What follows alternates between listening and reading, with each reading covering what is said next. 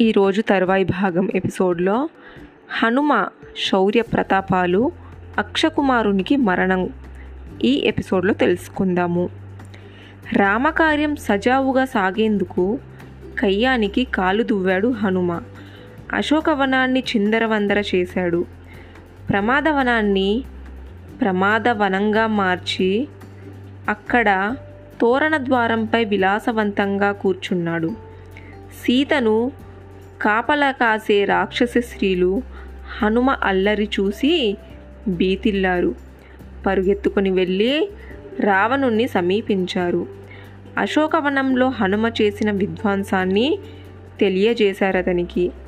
వానరాన్ని గట్టిగా శిక్షించాలని వేడుకున్నారు. కింకరులను కేకేశారప్పుడు రావణుడు. హనుమను బంధించి తీసుకొని రమ్మని వారిని ఆజ్ఞాపించాడు. ఆయుధాలు జల్లిపిస్తూ కింకరులు అశోకవనానికి బయలుదేరారు. గుంపులుగా వస్తున్న కింకరులను చూశాడు హనుమ. తనతో పోరాడేందుకు వారు వస్తున్నారని అర్థం చేసుకున్నాడు. వారి చేతుల్లో ఉన్న ఆయుధాలను గమనించి నవ్వుకున్నాడు. తోరణం మీద లేచి నిల్చున్నాడు. శరీరాన్ని కొండలా పెంచాడు. తోకను జాడించాడు. కిందకి దూకాడు.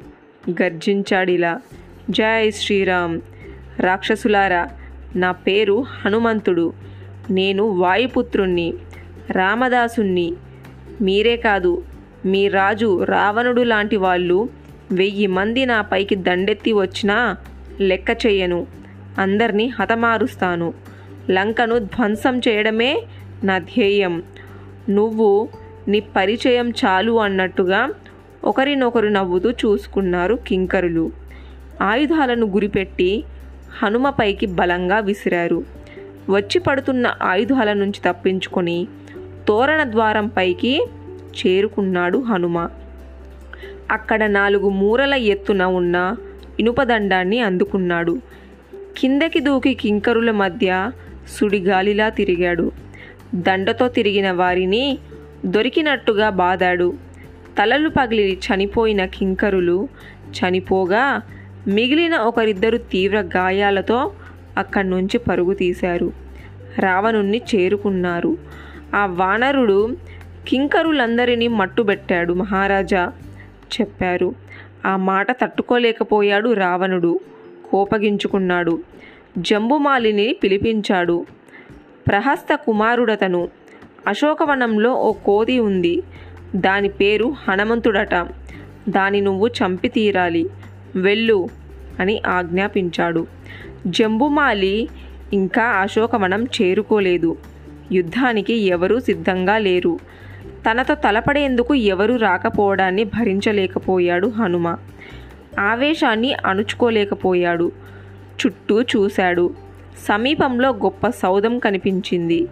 ఎగిరి ఆ సౌధానికి చేరుకున్నాడు హనుమ. సౌధం మీద నిలబడి కాలెత్తి గట్టిగా తన్ని తన్నాడు. అంతే.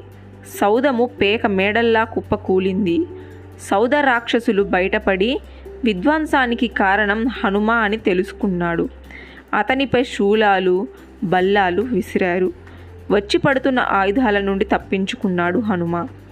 దగ్గరలో ఉన్న ఉక్కు స్తంభాన్ని లాగాడు. రెండు చేతులు ఆ స్తంభాన్ని పట్టుకొని తనపై దాడి తయారైన ప్రతీవాణ్ణి చావమోదాడు.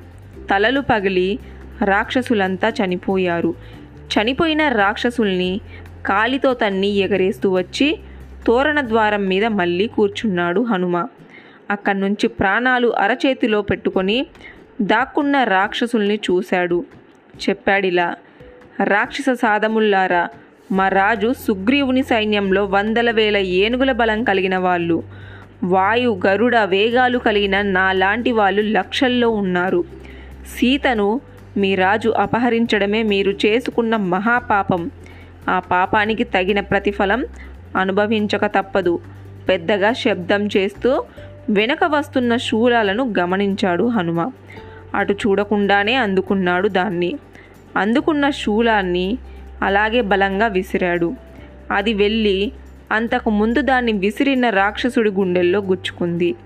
శ్రీరామునితో విరోధం అంటే కావాలని ప్రాణాలు బలిపెట్టడమే. చూస్తూ ఉండండి. త్వరలోని అపార వానర బల్లుక సేనలు లంకను ముట్టడించి మీ అంతు చూస్తాయి అన్నాడు హనుమ. జై శ్రీరామ్ అని పెద్దగా ఘోషించాడు. ఆ ఘోష లంకలో ప్రతిధ్వనించింది. ఆ ప్రతిధ్వనిని వినలేకపోయారు రాక్షసులు. భయపడి చెవులు మూసుకున్నారు. రాక్షసుల అవస్థలు గమనించిన కేచరులు నవ్వుతున్నారు. హనుమ వీరత్వాన్ని ప్రస్తుతించారు అంతలో సైన్యంతో జంబుమాలి వచ్చాడక్కడికి. రథమెక్కి వచ్చాడతను. ఇంద్రధనసుల్లాంటి విల్లు పట్టుకొని దిక్కులు మారు మ్రోగేలా వింటినారిని మీటాడు. హనుమపై పది బాణాలు ప్రయోగించాడు. ఆ బాణాలకు హనుమ చేతులు ముఖాలు తల గాయాలయ్యాయి. నుదుడున గుచ్చుకున్న బాణాన్ని తీసి చూశాడు హనుమ. ముళ్ళులా ఉందది. తీసి విసిరేశాడు. కోపంగా జంబుమాలిని చూశాడు. కిందికి దూకాడు. దగ్గరగా పడి ఉన్న రాతి గుండు అందుకున్నాడు. గురి చూసి విసిరాడతని మీద. కొండలా వచ్చి పడబోతున్న రాతి గుండును మధ్యలోని బాణాలతో పిండి పిండి చేశాడు జంబుమాలి. అది చూసి ఆగ్రహించాడు హనుమ. పక్కగా ఉన్న చెట్టును పెరికాడు బలంగా దాని శత్రుపైకి విసిరాడు. దాన్ని కూడా బాణాలతో ముక్కలు ముక్కలు చేశాడు జంబుమాలి. అంతటితో ఊరుకోలేదు. వరుసగా ఒకటి ఐదు పది బాణాలు ప్రయోగించాడు. హనుమ భుజాలను రొమ్మును గాయపరిచాడు. రొమ్మునంటించిన బాణాలను భుజాలను అంటిన బాణాలను తీసి ముక్కలు చేశాడు హనుమ. అంతకుముందు ఉపయోగించిన ఇనుపదండం కోసం చూశాడు. దొరికిందది. దాన్ని అందుకొని గిరగిరా తిప్పి జంబు మాలినపై విసిరేశాడు. ఆకాశం నుండి ఊడిపడ్డ స్తంభంలా ఇనుపదండం మీద పడటంతో రథం సహా జంబుమాలి చేతి విల్లు ఇరిగిపోయింది. అతని కాళ్ళు చేతులు పచ్చడి అయిపోయాయి. తల చితికిపోయింది. గుర్తించ వీలు లేకుండా మాంసం ముద్దలా అయిపోయాడు జంబుమాలి. చనిపోయాడు. నాయకుడు చనిపోయాడనగానే సైనికులు వెను చూపారు. పరుగు తీశారు. రావణుణ్ణి చేరుకున్నాడు. జంబుమాలి మరణించాడు మహాప్రభు. చెప్పారు. కోతి ఒకానొక కోతి ఇంతమందిని మట్టు పెట్టడం ఆశ్చర్యంగా ఉంది అన్నాడు రావణుడు. విస్తుపోయాడు. వెంటనే తేరుకొని శౌర్యవంతులు పరాక్రమవంతులు అయిన మంత్రి కుమారులను ఏడుగురిని అశోకవనానికి వెళ్ళి రమ్మన్నాడు. ఆ కోతిని హతమార్చండి. కాదు కాదు పట్టి తీసుకొని రండి చూడ ముచ్చటగా ఉంది అన్నాడు రావణుడు. ఆజ్ఞ అన్నారు మంత్రి కుమారులు. ఆయుధాలు నింపిన రథాలు అధిరోహించారు. ఎర్రని పథకాలు ఎత్తారు అశోకవనానికి బయలుదేరారు. చేరుకున్నారక్కడికి. తోరణ ద్వారం మీద ఏమీ తెలియనట్టుగా కూర్చున్న హనుమను చూశారు. ఒక్కొక్కరు కనుసైగలు చేసుకున్నారు. ఒక్కొక్కరు హనుమ మీద బాణాలను కురిపించారు. ఏ బాణానికి అందలేదు హనుమ. ఒక దాని తర్వాత ఒకటి వస్తున్న బాణాలను తప్పించుకొని అతను ఆకాశానికి చేరుకున్నాడు. అక్కడ నుండి పిడుగుపాటుగా రథాలపై పడ్డాడు. అందిన కాడికి రాక్షసులను చీల్చి చెందాడాడు. మంత్రి కుమారులు ఏడుగురిని మట్టి కురిపించాడు. ఏనుగుల్ని బంతుల్లా విసిరేశాడు. గుర్రాలను కాళ్ళతో తన్ని చంపేశాడు. రథాన్ని ముక్కలు చేసి పథకాలను పీకి పారేశాడు.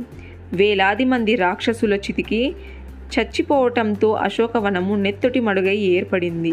ఆ మడుగులో నాయకుల గొడుగులు వారి ఆభరణాలు తేలుతూ కానవచ్చాయి. మంత్రి కుమారుల మరణ వార్తలు తెలుసుకున్నాడు రావణుడు. గొంతు ఎండినట్టు అనిపించింది దాహం వేసింది. గడగడా నీరు తాగి కాసేపు కళ్ళు మూసుకున్నాడు రావణుడు. తనకి కాలం కలిసి రావట్లేదు. ఎదురు తిరుగుతుందనిపిస్తోంది. అనిపించడమే తడవుగా వణికిపోయాడతను. మొదటిసారిగా భయం అన్నది ఎలా ఉంటుందో తెలుసుకున్నాడు. అంతలోనే దానిని కప్పిపుచ్చి ఐదుగురు సేనాపతుల్ని రప్పించాడక్కడికి విరూపాక్ష దుర్ధర బాసకర్ణ ప్రగుస యూపాక్షుల్ని చేతులు కట్టుకొని రాజాజ్ఞ కోసం ఎదురు చూడసాగారు. సేనాపతులారా లోగడ మీ సహాయ సహకారాల వల్ల దేవదాన గణాల్ని చిటికలో ఓడించగలరని. మీరు అంతటి పరాక్రమవంతులు. మీ పరాక్రమాన్ని మళ్ళీ ఇప్పుడు ప్రదర్శించే అవకాశం వచ్చింది. అశోకవనంలో ఓ వానరుడు ఉన్నాడు. వాడు మామూలు వానరుడు కాదు. ప్రచండ వేగ విక్రమాలు కలిగిన వాడు. మన మీద పగ తీర్చుకునేందుకు తపశ్శక్తితో ఇంద్రుడు వాణ్ణి సృష్టించినట్టుగా నాకు అనుమానంగా ఉంది అన్నాడు. రావణుడు ఆగాడు. వెంటనే మళ్ళీ అన్నాడిలా. తర్వాయి భాగం నెక్స్ట్ ఎపిసోడ్లో తెలుసుకుందాము.